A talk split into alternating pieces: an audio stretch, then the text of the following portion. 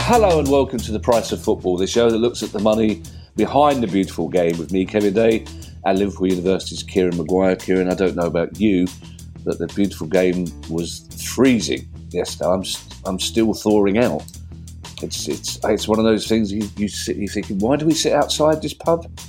Why can't we sit inside like everybody else? Because that's what you always do, Kevin. You've always told me, you know, the same mates, the same bollocks, the same drinks, the same seats. It has to be done, and it's part of culture. Yeah, and if it involves freezing to death, then so be it. Yeah, we hoist ourselves by our own petard yesterday. It's like we just had our noses pressed against the window again. Look at all those warm people inside. How was Leicester? It's a good point, wasn't it, for you boys? It was, yeah. It was some cracking goals, good atmosphere. Met some Leicester fans in the pub beforehand, and they were on fine form as well. So, good day out. And it's probably the first season in many where it's an away trip has been a good day out without a guaranteed ruining it by 90 minutes of football. So, yeah, loving every moment at present until it ceases to last. And, you know, we acknowledge that these things won't last forever.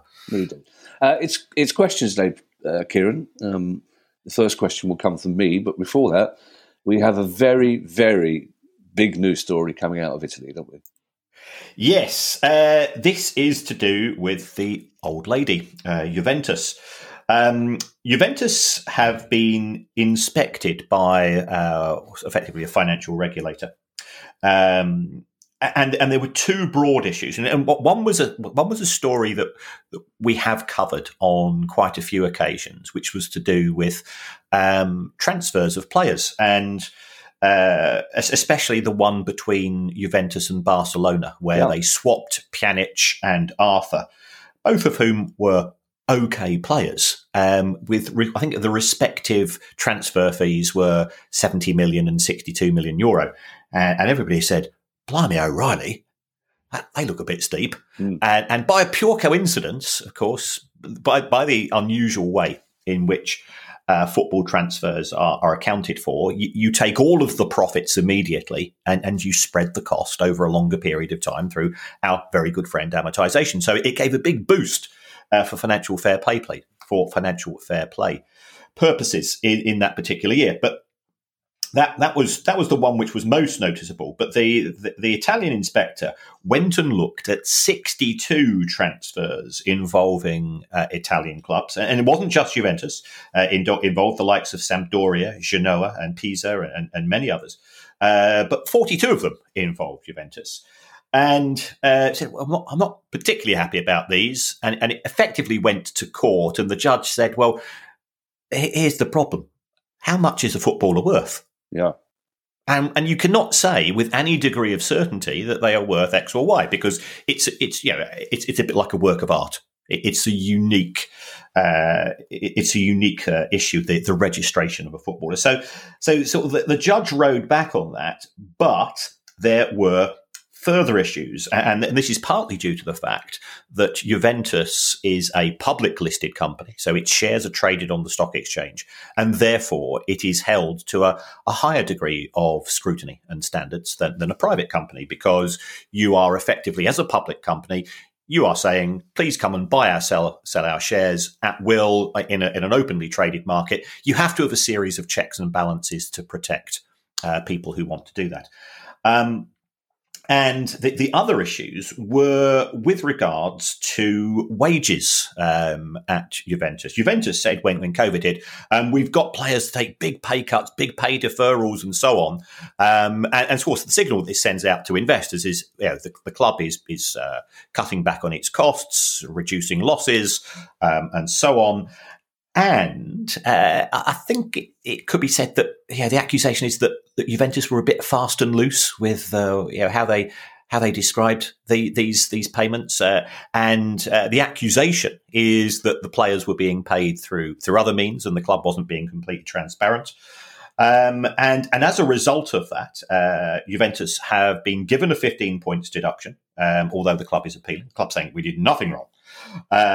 and Fabio Paratici, who was, I think, effectively the director of football. He's been given a 30-month ban from Italian football, and the Italian authorities, effectively the Italian equivalent of the FA, are saying, we think that should be a worldwide ban. And that's an issue here as far as English football is concerned, because he's effectively the sporting director at a club called Spurs. He's in charge of recruiting managers and players. I think some Spurs fans might be quite happy if that ban was upheld, especially my neighbour Paul, who I think is not impressed with his performance to date.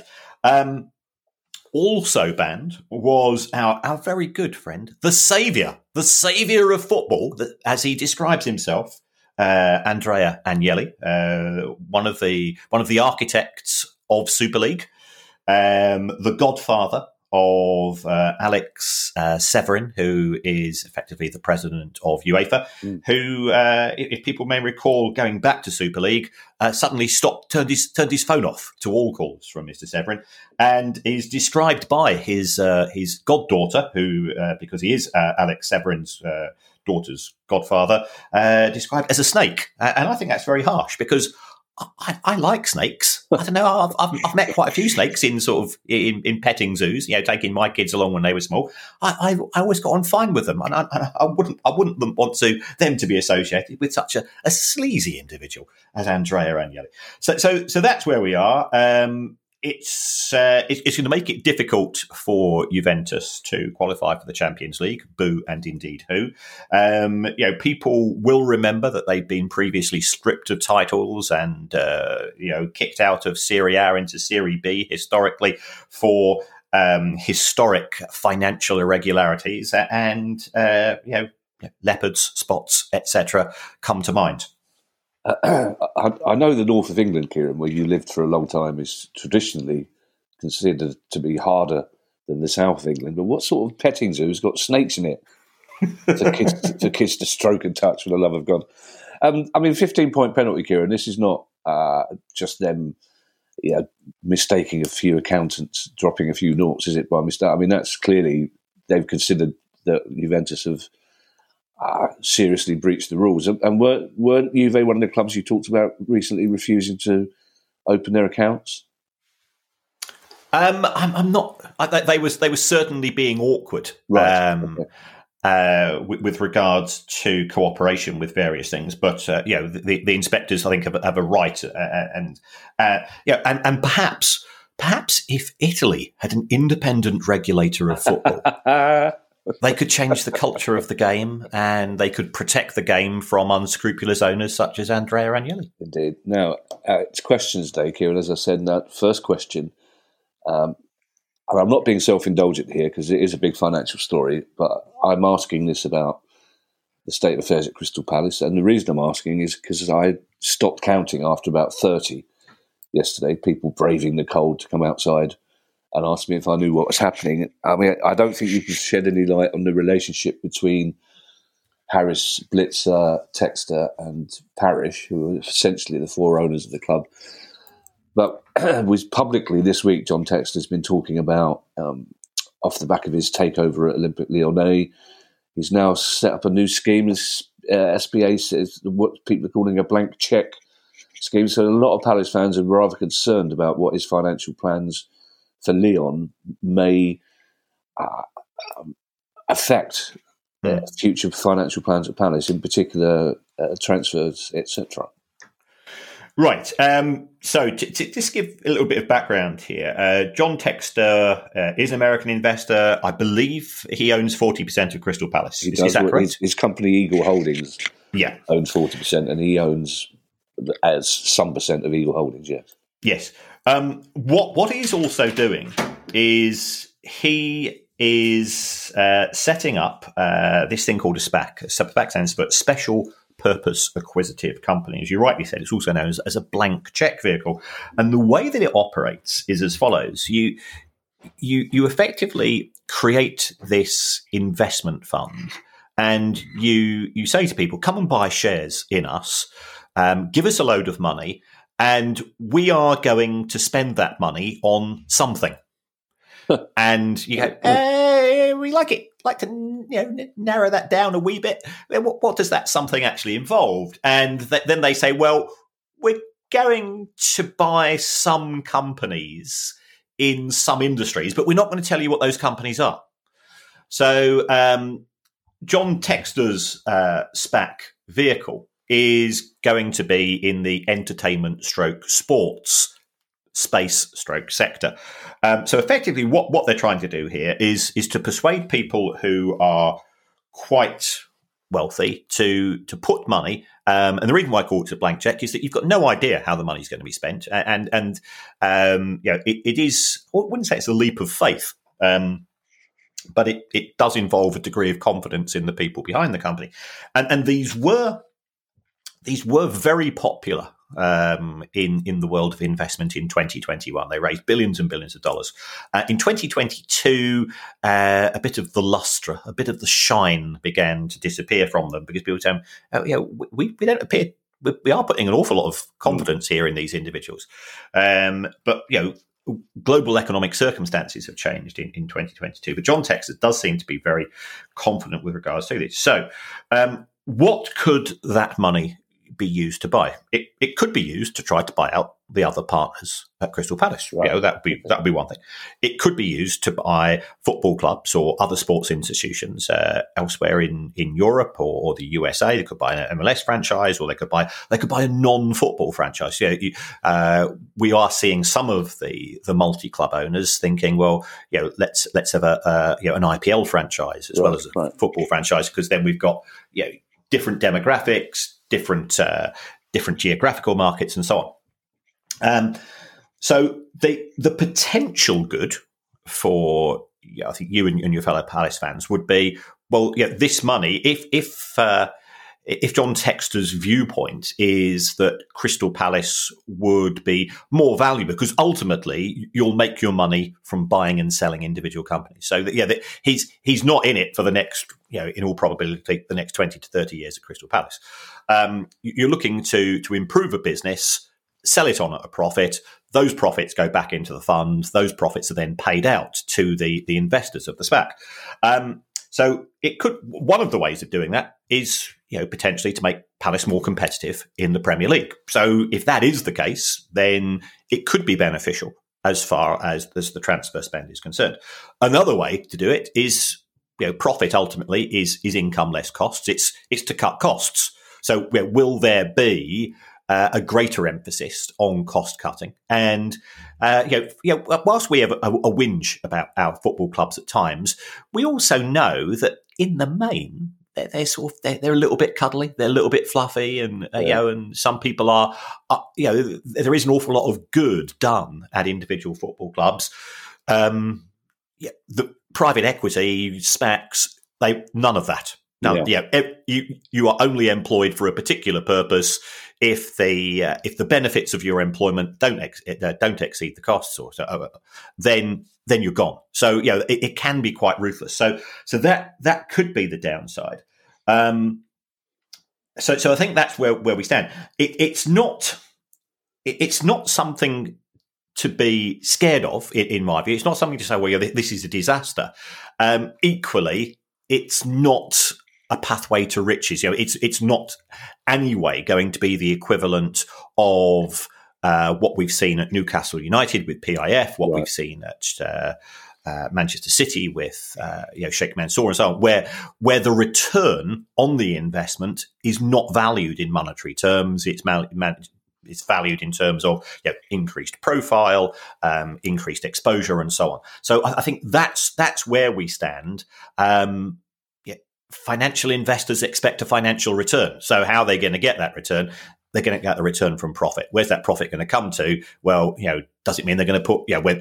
If Palace proceed with the expansions of the stadium, are all of the seats going to be more expensive? Are they all going to be geared towards hospitality packages and so on? And where do the regular fans stand in all this? They stand at the end of the queue. No matter how much they pay for their seat at Solos, they stand anyway. Kieran, you know what football fans are like, and Palace fans in particular.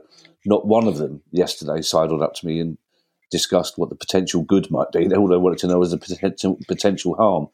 That's how football fans' minds works. Our first question from an actual person other than us comes from Chris Pollard. Excuse me. And Chris says, I support Sheffield United, but I'm a member of Sheffield FC, the world's first ever football club, which cost me £2.50 a month. They're currently waiting to build a new ground, brackets, not stadium, exclamation mark, exclamation mark.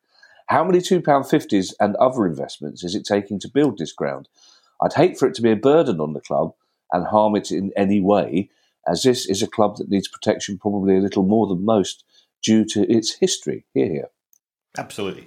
Yes, I believe that Sheffield FC presently play at a place called Dronfield. I think it has a bit of a nomadic existence, and they're sort of outside of the official boundaries of Sheffield at present, which is a real shame, because, and you know, something like this, given the importance of football in terms of culture and history in this country, you know, it's absolutely essential. It should be preserved.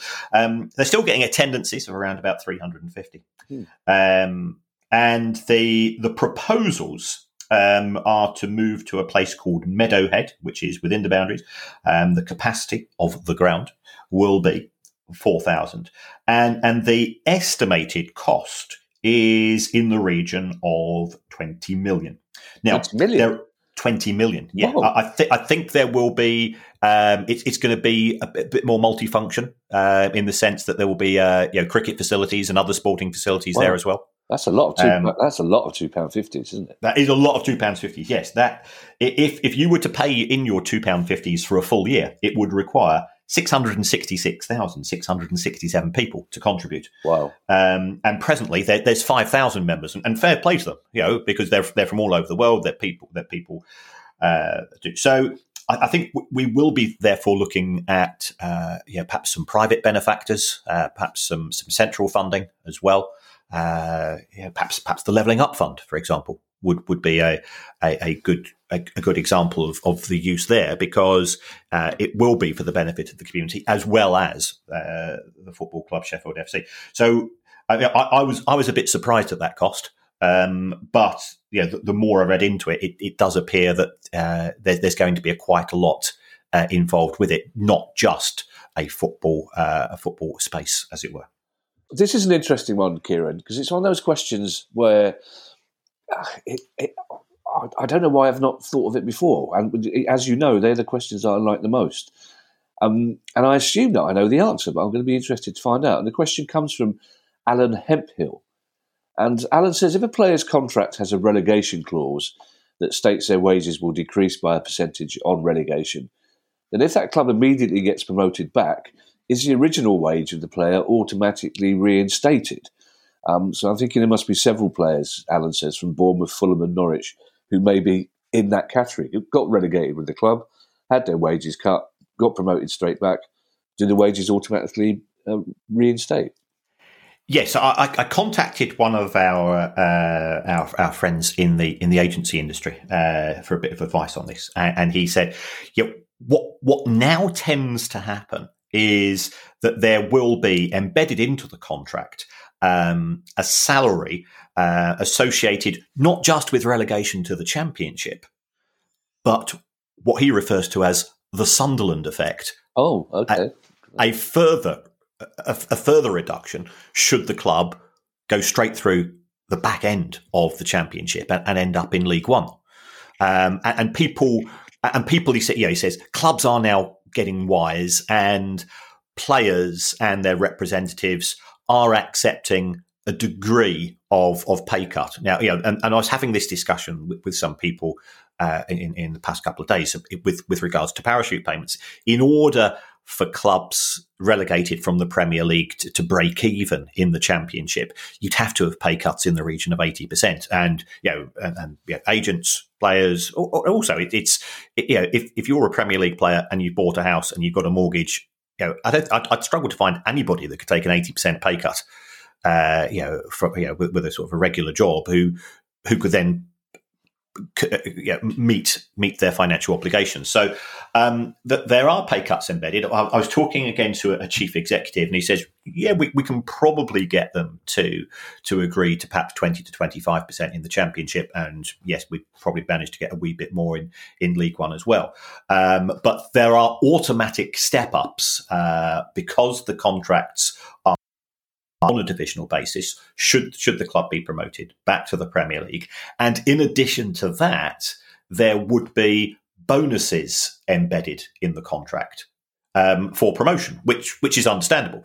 And if you take a look at what we see in most contracts, in most club accounts, you know, those bonuses normally amount sort of collectively to somewhere between 10 to 15 million pounds. So we are talking substantial amounts of money.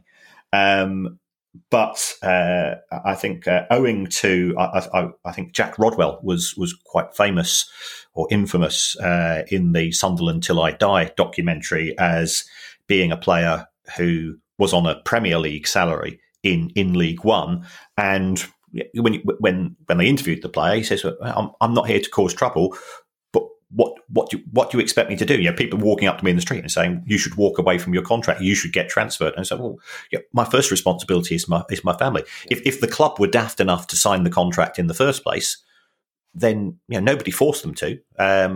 Why should I be forced to walk away?" And I think it is it's an interesting issue, but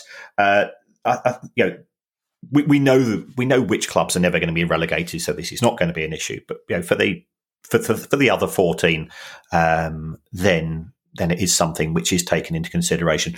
But it is difficult to persuade agents and players to agree to huge pay cuts, and they simply won't sign the contract. They'll either stay where they are, or they'll look for another club. Yeah. Our next question, Kieran, comes from Quentin Soldan. And we know that Quentin, Kieran, has been a loyal listener right from the start. I didn't know how old he was, but I think I can guess from the tone of his first line in this question that he's probably our sort of age, because the first line of his question is, when a player pulls a hamstring, when a player pulls a hamstring, twists an ankle or chips a nail, we hear that player has been sent for a scan. So I don't think anybody under the age of 35 would talk about players chipping a nail, Kieran, would they? And then Quentin says, I know this isn't a medical podcast, and Quentin, you've listened to it long enough to know that doesn't stop us talking about all sorts of things we're not qualified for, not even pub qualifications. But what kind of scan is most frequently used? MRI, CT, etc. And regardless of what kind of scan, what kind of cost is incurred, and who pays for the cost? Right. Well, here again, I'm indebted to one of our friends at a football club, a chief executive of a club, who put me in the direction of the Premier League Medical Care Scheme Limited, and I think this is used by quite a few clubs, and this organisation provides what is known as stop loss insurance. Oh. Which I'd never heard of before. So this, Google is my friend, as always. And this is where effectively the club says, approaches the insurance company and says, what we're concerned about is if one of our players has to have a long series of procedures, or perhaps three or four of our players, you get catastrophe happening, with lots of players with lots of injuries. And the club wants some form of protection. So what happens here is the club says, we will pay the first £10,000 a year, or depending on the size of the club, the first £100,000 a year of medical fees in respect of our players. And anything above that, this is where your stop loss, it's to give the club an effective knowledge at the start of the season. Worst case scenario, if we get a lot of injuries, we won't have to pay more than £100,000 in medical fees, and the insurance company then steps in at above £100,000 and says, right, we will pay for the excess. So the club would go to, if the player twangs a hamstring, Wilfred Zaha, he twanged his yesterday. Was that right? I was watching the game. He did, and I don't think anything proves, Kieran, that we are not a medical podcast more than the fact that we use the word twang. I'd be disappointed if Wilf turned up at his specialist appointment on Monday for the doctor to say, "Oh, you've definitely twanged that, haven't you?" No. But yes, Wilf did twang his hamstring yesterday, unfortunately. And anybody that's ever had a hamstring twang will know that it is one of the most horrible sensations. It happened to me once when I was playing cricket for Trafford, and halfway through my run-up, it twanged, and I went down like a horse had been shot. And of course, you get zero sympathy because the rest of my team just fell about laughing. It's me screaming in agony. And you've got the Prowler and Size 5 and Skunk and Biffa and all the others sort of just. This is what happens. This is northern cricket. I think that's universal. I mean, we know across. There's not one part of the world where a man doesn't think that the funniest thing that can happen is another man getting hit in the testicles by a ball. Yes. Size 5, Skunk, Biffa, the Prowler. This is very unlike any cricket team I've ever seen on Midsummer Murders, Kieran. Anyway, carry on. I believe we left it at Wilf twanging his hamstring. Right, so Wilf will twang his hamstring, and what will happen is...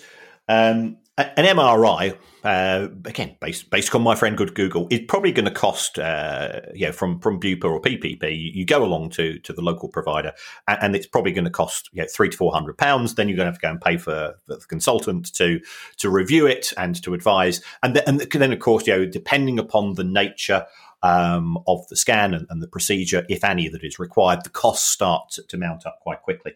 So. The club wants protection, and at the end of each season, is my understanding, is the premiums are, you say if you want cover for anything over £10,000, this is going to be the premium. Over £100,000, this is the premium. So clubs decide the level of risk that they want to take. They want to effectively self-insure, and the excess is paid from the insurance company. And the premiums change on a year-by-year basis because they have to because of what we find is that medical costs and medical procedures are advancing ahead even of the very high rates of inflation that we presently have sort of economically. Our next question comes from Amardeep Singh. And Amardeep says, I have a rule of boycotting kits that have a gambling sponsor. My team, Wolves, changed their shirt sponsor this season from gambling company Manbear X to AstroPay. Now, I've never heard of AstroPay and can't find out much about them online. Are they wrong-uns or can I lift my boycott? I've got good news and bad news for you here, I think, Amardeep. The good news is that AstroPay are a monetary transfer service. So people might have heard of the likes of Skrill and Revolut and so on. And effectively what happens here is... you put money into a wallet. So you transfer money out of your bank account into what they refer to as a wallet run by one of these organizations. And this is really useful if you are trying to transfer money overseas because, I've moaned in the past about, I help out my mum who lives in Ireland and my high street bank, who will not name, but they're Spanish, They charge me £25 a time every time I want to go and send a few quid to my mum. I go, what exactly are you doing for your £25? Whereas if you use one of these services, they charge you nothing. They might make a little bit of money, I guess, on especially if it's an overseas transfer in terms of, first of all, they don't pay you any interest for the money in your wallet, and B, if you are transferring it overseas, they're probably making a margin on the exchange rate, just as everybody else does. So AstroPay appear to be one of these money transfer services. So I thought, okay, let's now try and find out. Amardeep said, are they wrong-uns? So I went on to an organisation called Trustpilot, which looks at reviews. And of the 66 money transfer services that they review, AstroPay came 66th with an average review points of 1.6 stars out of 5. So yeah, it's not for me to confirm these because this for all I know, it could be a. It could be a group of people trying to take. It could be rivals trying to put bad reviews. When Michael McIntyre and Swiss Ramble do start up their football business podcast, I expect they'll be encouraging their fans to diss us on social media and so on. So I cannot say whether it's good or bad, but certainly reading the reviews They were not positive at all in terms of customer service, feedback, disputes, and so on. But I cannot confirm the accuracy of the very large number of people who are saying that AstroPay are a bit bobbins. Roddy McDonald says he has the misfortune. I don't put yourself down, Roddy. The misfortune to be a fan of Partick Thistle in Glasgow. 60 years of torture, he says. And I was wondering how far down the English Football League do you go before you find a club with similar funding to the Jags? Now, we have talked about the situation at Partick Thistle just a month or so ago, Kieran, haven't we, with somebody from their trust or a fan group.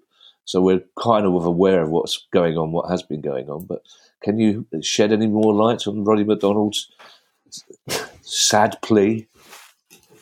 Yes, I mean in terms of funding, and there's been quite a bit of change since the Jags Trust came onto the show. Partick Thistle are in many respects could be described as a fan owned or fan controlled club these days. Yeah, which is good in terms of the EFL equivalent. What have we got? Well, we would have been able to say Portsmouth, but they were then they were controlled by the Fans Trust, but they then sold out to Michael Eisner of Disney fame. So I would say that the closest equivalents would be AFC Wimbledon and Newport County. Both AFC Wimbledon and Newport County certainly are owned by the Supporters Trust, and people often say to me, surely a fan-owned club. Is intuitively better than an individual-owned club or an entity-owned club. And I think we have to give a slightly more nuanced answer because I was talking to some Preston fans over the course of the last few days because Preston announced £20 million worth of losses for 2022.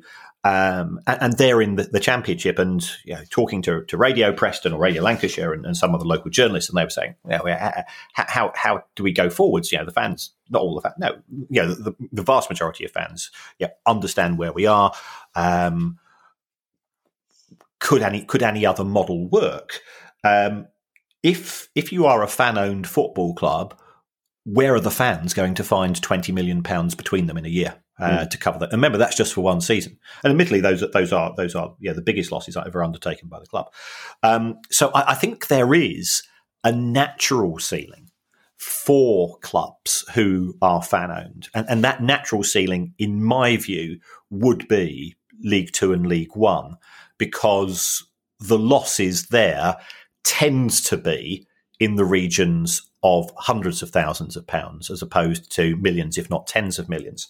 And that's not to say that, if you're losing 400 grand in League One or League Two, that the fans can find that money easily. But they tend to have budgets which are more geared towards break even because they don't have that benefactor that can write out a cheque for 5, 10, 15 grand a week or whatever it's going to be.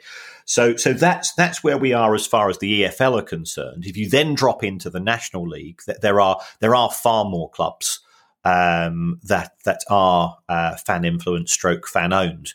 But it's not easy. We've spoken on quite a few occasions about the sort of the travails at Rochdale, and Rochdale isn't a fan-owned club, but it doesn't have a majority shareholder, and therefore it's difficult for a club such as Rochdale to raise significant sums.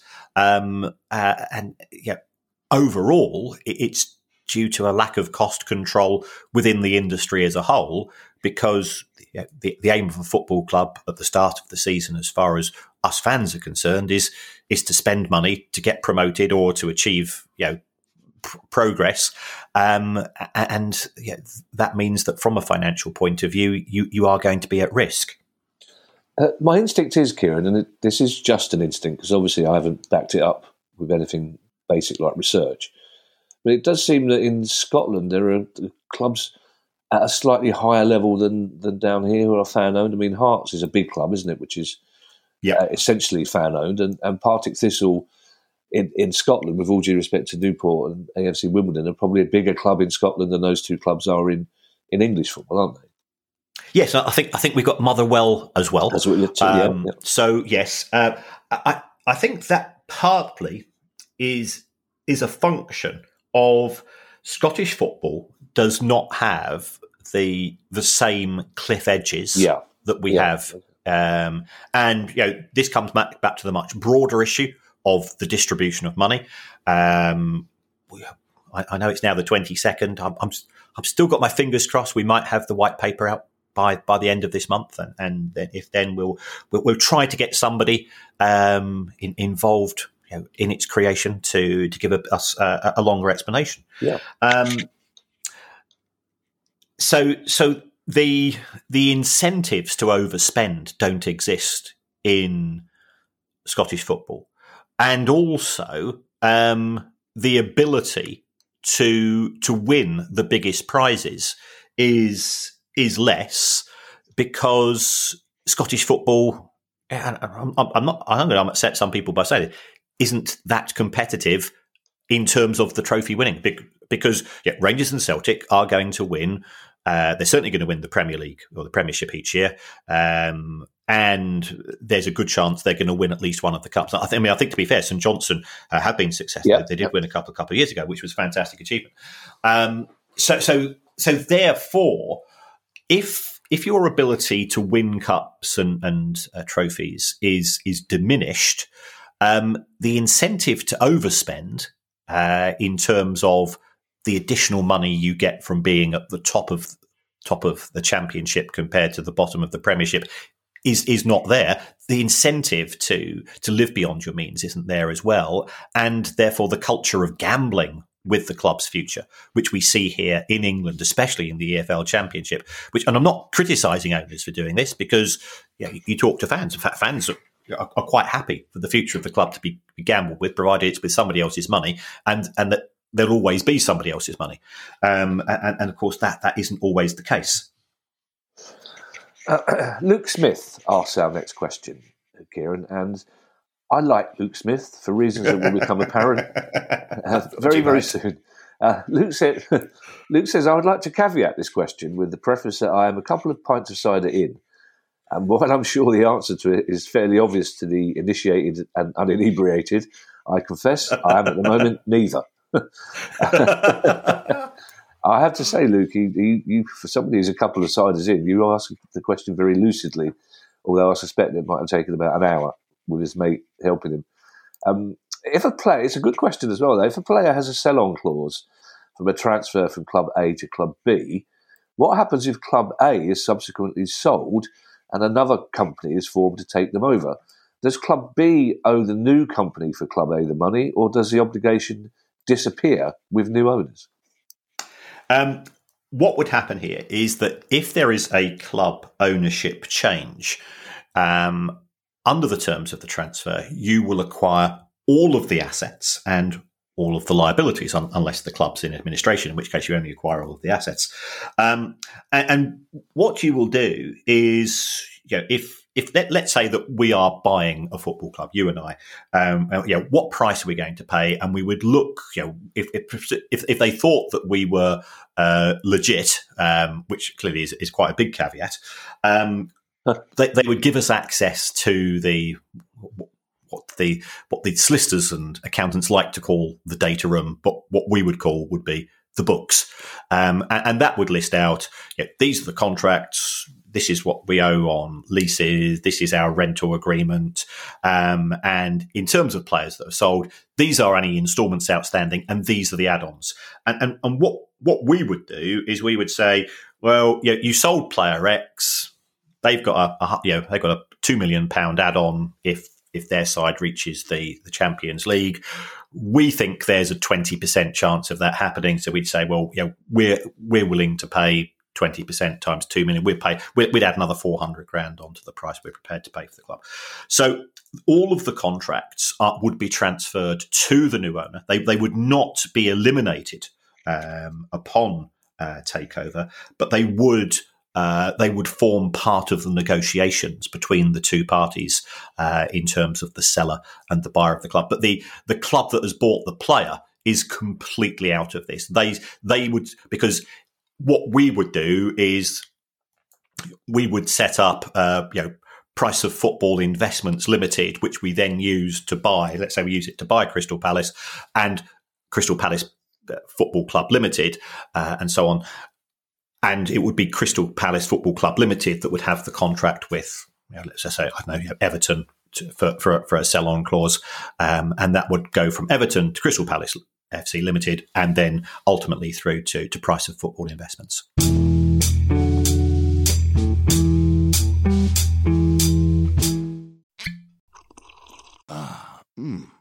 The first taste of rare bourbon you finally got your hands on. That's nice. At Caskers.com, we make this experience easy. Caskers is a one-stop spirit curator with an impressive selection of exclusive, sought-after, rare, and household names in the realm of premium spirits and champagne. Discover the top flavors of the year now by going to Caskers.com and using code WELCOME10 for $10 off your first purchase. Get $10 off your first purchase with code WELCOME10 at Caskers.com.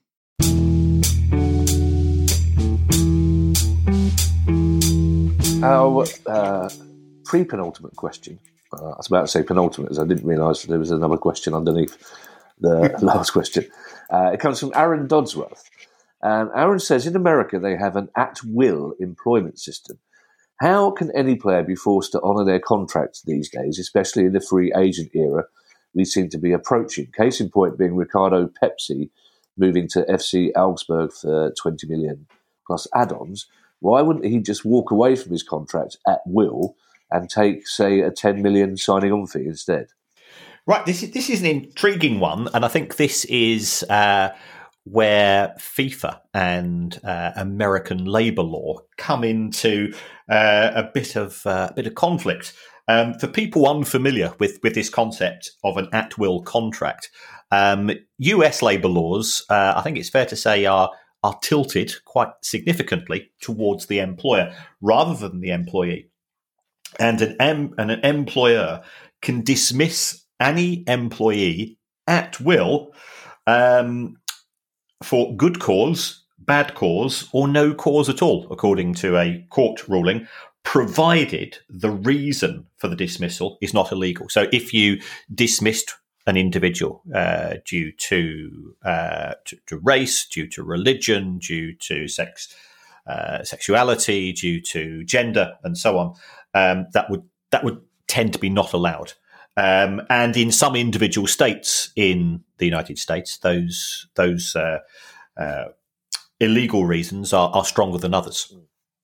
So it does certainly benefit the employer. And Donald Trump, when he was president, he suggested to the NFL owners that they terminate the contract of NFL players who were taking the knee at will, and there have been some potential legal cases, but it never actually crystallised.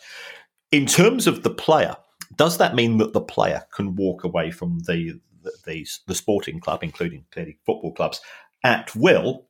Well, yes, they could, but the football club would still retain the player's registration. And now, under FIFA rules, and this is a series of rules which are adhered to universally, only one club can hold the registration of a football player at one time, which prevents the player. The player could sign a contract of employment with another football club, but they would not be allowed to be registered with the US soccer authorities or those of another country unless FIFA are given their blessing. And normally, in order to give your blessing, you have to give a compensation fee, which is what we refer to as a transfer fee. So at present, Aaron, it wouldn't work. There could be test cases in individual countries in due course. Yeah, we go back to what happened with the Bosman case, and there have been similar discussions with regards to this. And we're also going through at present a lot of talk about how Chelsea are signing players on 8-year contracts, because people are pointing out to me, if you go to FIFA's own constitution, and I was there this morning, according to FIFA, you cannot have a player sign for more than 5 years. But, again, if you look at the small print in relation to this, it says, unless local laws allow you to sign a contract for more. And this is how Chelsea are able to, so seemingly...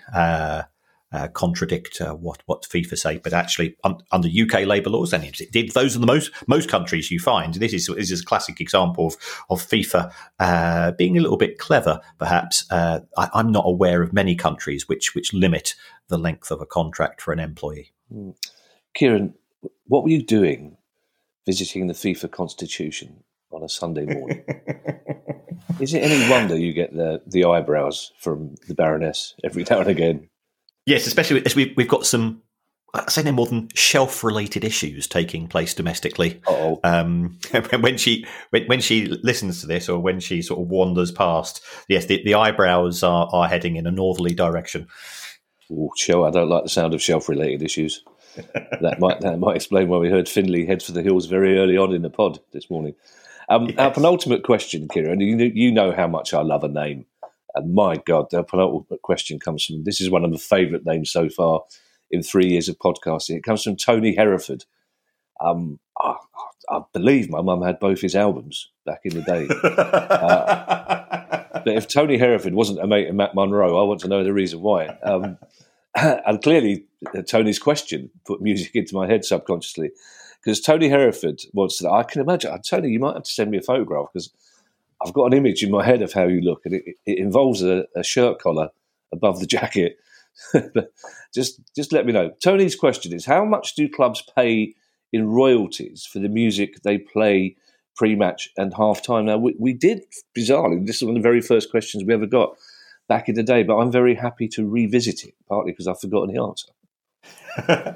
This is I've done quite a bit of looking into this. In respect of music royalties, if music is played in a public place, then the Performing Rights Society is able to claim copyright with regards to that. And there are specific sub-clauses and individual rules for different locations which are playing music. So I went into the area which deals with sporting activity, and it says in respect of general music. So if you've got the stadium announcer and they're playing a couple of tunes warming up, the royalty is 0.50 pence per person attending. So half a pence. So if you've got 10,000 people, then it's 10,000 times half pence and so on. But if you have specific, and this might be of use, it might be interesting to you as a Palace fan, if you've got specific entry and exit music which is associated with the club, that 0.505 pence goes up to 1.142 pence for person attending. So if we take Crystal Palace's match yesterday with Newcastle, you come out to Glad All Over. Mm-hmm. There were 25,350 people in attendance, which means that there was a royalty required of £289 to the songwriter. So over the course of a season, that would be, work out around about £6,000 to £7,000. So not to be sneezed at. And then we've also got what they refer to as integral music, which is music which is specifically played to celebrate an event. So if you if you score a goal. You know, some people. And this is where I think Damon Albarn must be rubbing his hands together with glee, because everybody, of course, goes and plays Song 2. Yeah. I'm going to see Blur later this year, and I'm really looking forward to it, by the way. For that, you get even more money. You get 1.778 pence per person attending. So again, yeah, that could, you know, so if that was at Palace's match yesterday, yeah, Damon Albarn would be picking up around about £400 for every goal that Palace scored. Ooh. Ooh. That's George Sefton is the legendary PA announcer at Liverpool, Anfield. He makes a point of breaking new Liverpool bands approach him, and he plays their records before, during and after the game, which I think is a very laudable thing to do. And the Performing Rights Society, Kieran, of course, Fergal Sharkey used to be the head. I'm not sure if he is now. I believe he might be campaigning full-time for cleaner water. For which he does a magnificent job. He does a fantastic job. But then the PRS headquarters was in Streatham. It's on Streatham High Road. So every now and again, I would, if I had nothing to do, I thought, I'm going to go and walk up Streatham High Road and see if I can see Fergal Sharkey. And every time I did, I saw him in a sandwich shop once. That's Fergal Sharkey buying a sandwich in Streatham. Fantastic. He has been known to name check you in song as well. Oh, Jesus, I love that band, but that song hung around my neck for 3 years. I can imagine. Really did. Especially because I was none of those things. Our last question, Kieran, is a kind of sort of metaphysical one, almost, really, from Andrew Lee. And Andrew Lee says, this is a question for both of you. What is it like for passionate football fans like yourselves to look behind the curtain of professional football? Does it spoil your enjoyment of watching the game, knowing what you know about the finances? Or are you able to switch off and still be a normal fan? If I can answer for myself first, Kieran, as we've established, I have the attention span of a toddler. So for the most part, you will tell me something terrifying about football. And I've forgotten it by the time I get into the Portsmouth Arms. If anything, I wouldn't. It's a really interesting question, Andrew, and a lot of people have wanted to discuss this with both of us. I think, for me, in a way, it almost enhances it, having more knowledge of how the game works. Also, it's added to our instinctive belief before doing the pod that most football fans are really good, decent people, as are the vast majority of people in the game itself. But it's... The second part of Andrew's question is the important part. It's like I could be really worried about the state of football. I could be thinking, oh, my God, 15 points for Juventus. I wonder what happens if Palace had accidentally forgotten to sign a doc. But as soon as you get in the pub, as soon as you see the red and blue scarves, as soon as you start talking that same nonsense to the same people, that all disappears. And it's just the football. We had two...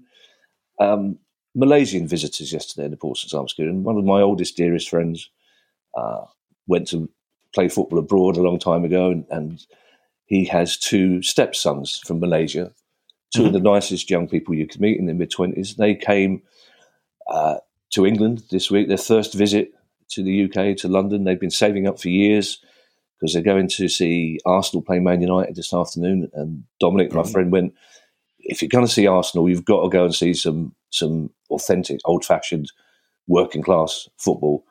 And these boys came to the Porsons. It took them 5 minutes to adjust. It just so happened yesterday that the Porsons was on full-on South London geezer character mode, so they met a lot of interesting people who wanted to ask them a lot of questions. One of them in particular, by the end of it, had a Cockney accent and was drinking more Guinness than was good for him. And then we walked them to Sellers Park, and just...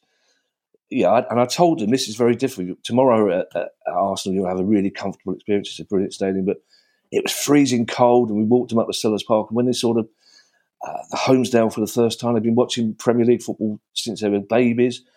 Their excitement was just wonderful to see, and it's like that's what's important. No matter what we discuss on this pod, Kieran, a lot of which is good, nothing will ever take away from me the actual joy of just being a fan. And I think all fans are like, we all worry most of us worried, Man City fans will be worrying now that they might not win the Premier League. There's always we're always in a low level state of angst. But once you get there, once you're in the pub, once you're with your mates, once you're in the ground, that all goes.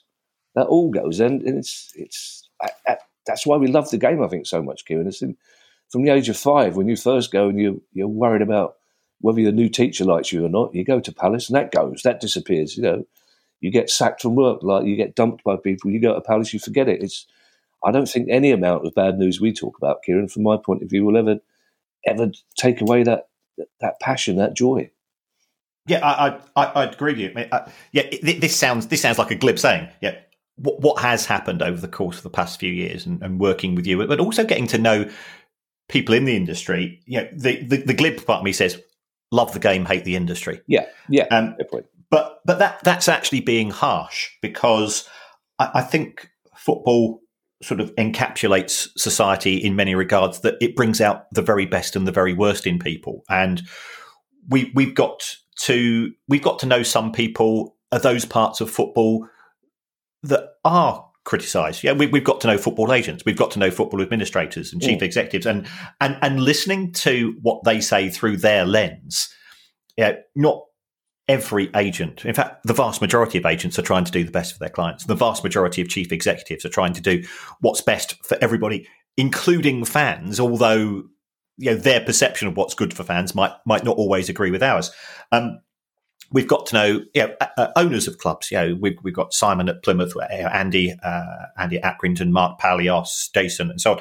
And when you hear them talk, it does give you a degree of reassurance, because the people who I don't have a lot of time for, the likes of, you know, Agnelli and the Glazers and so on, who for them football is an ego activity or a means of making more money. They are actually in the minority. So I'd say, you know, Monday to Friday, I can, and I'm irritatingly cheerful at the best of times. But even football can drag me down, you know. And I do work. You know, I'm not bigging myself up. I do work ridiculous hours, sort of going into all of this, because it has become a bit of an obsession. But come Saturday, all of that is forgotten. And yes, you know, like you, I get people approaching me in the pub and asking questions about this, that, and the other, and it was the same with Leicester yesterday. And it is good that fans see themselves as guardians of the club, and I think that we as fans, and I don't think I've ever been prouder to be a football fan. You know, during lockdown.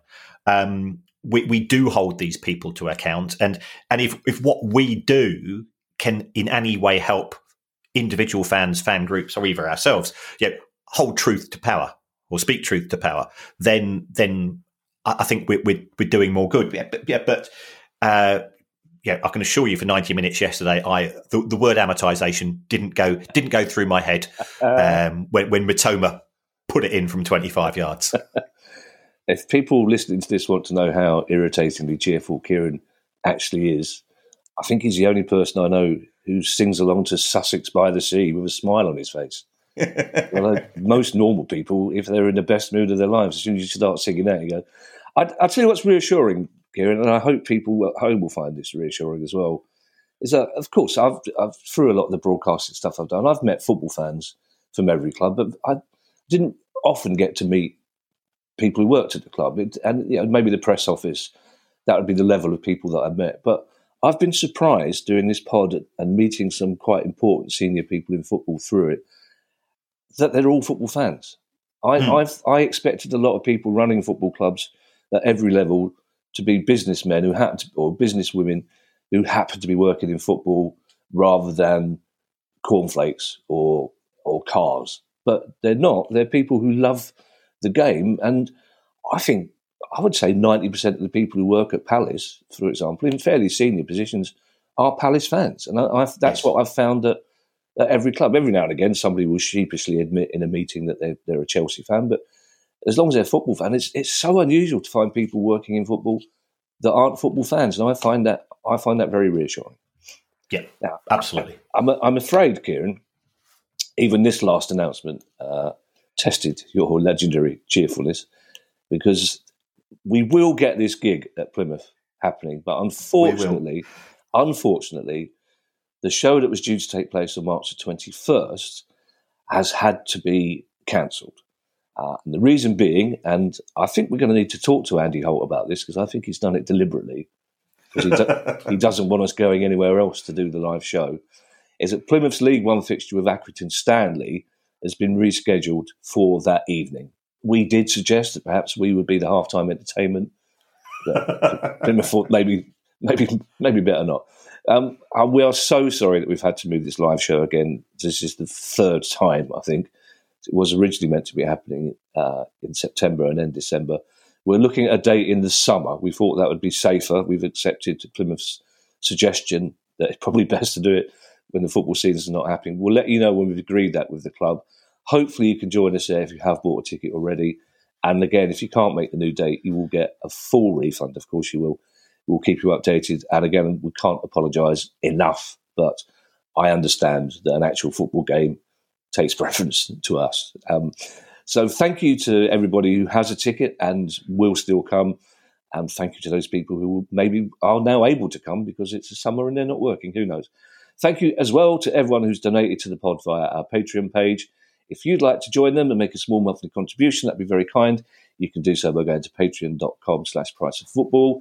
If you have a question you'd like answered on the show, email us at questions@priceoffootball.com. And in the meantime, I shall hand you over to Mr. Kieran Maguire for his customary farewell. Well, thank you for all the questions, all the support on Patreon, and all the interaction in both in real life and online and so on. There's various ways you can support the show. And one of those ways is to give us a review. Apparently, it helps us with algorithms and credibility and charts and all of the things which producer guy he sends us emails and we look at them and then we phone each other up and say, "Do you understand this?" And we go, "No," but we've perfected nodding, which is very useful and very difficult to do via email, but we managed to do it. It is, yes. So it apparently it doesn't matter what you say on the review. So you could even say you would rather have the show presented by Adamant, famous pop singer of the 1980s, famous for his trousers, and Charlie Methven, former owner of Sunderland Football Club, also famous for his trousers. Now, I've got an apology to Charlie. Have you? Charlie sent an email to questions@priceoffootball.com, which was actually directed at me last June. And he wanted to hold me to account for certain things. We're not posting it. We have a ridiculous backlog of questions, and it's only now just got to the top of the pile. I don't actually monitor that particular. So I will reply to your email, Charlie, and please don't take it as a slight. I was not ignoring you. I will try to articulate an appropriate response. It was a 10-page email, so that there were quite a few questions in it and observations, and I will try to respond respectively. Thank you. I see. So this wasn't a question about amortization then. No. Okay. I like that. Was he responding to some comments you may have made about him on the pod? Yeah. The fact that he didn't send me a Christmas card, I think probably read into that. Yeah, absolutely. I always like 10 pounds. Was it sent around 3 a.m. in the morning? I'm not sure. Maybe that will placate him, Kieran. Maybe if you say, I take your point, I will try and stick it where the sun don't shine. But in the meantime, how would you like to co-host the pod with Adam Ant one week? Yes. Who's I met Adam Ant is a charming man and responsible for some, I think, still underrated songs, Kieran. He was a... Yeah, I first saw them in 1980 and I last saw them about 4 years ago, and they're still hugely underrated. It's one of those bands that sort of went under the radar, because I think that was during NME's probably finest sneering phase. So therefore they hated him, and of course all of the hipsters at university had to hate him. I thought the songs were great. I thought that two drum sound was brilliant. Anyway, yeah. we digress, Kieran. We're on to another pod. Unusual for us. Yes. Bye everybody. Bye. The price of football.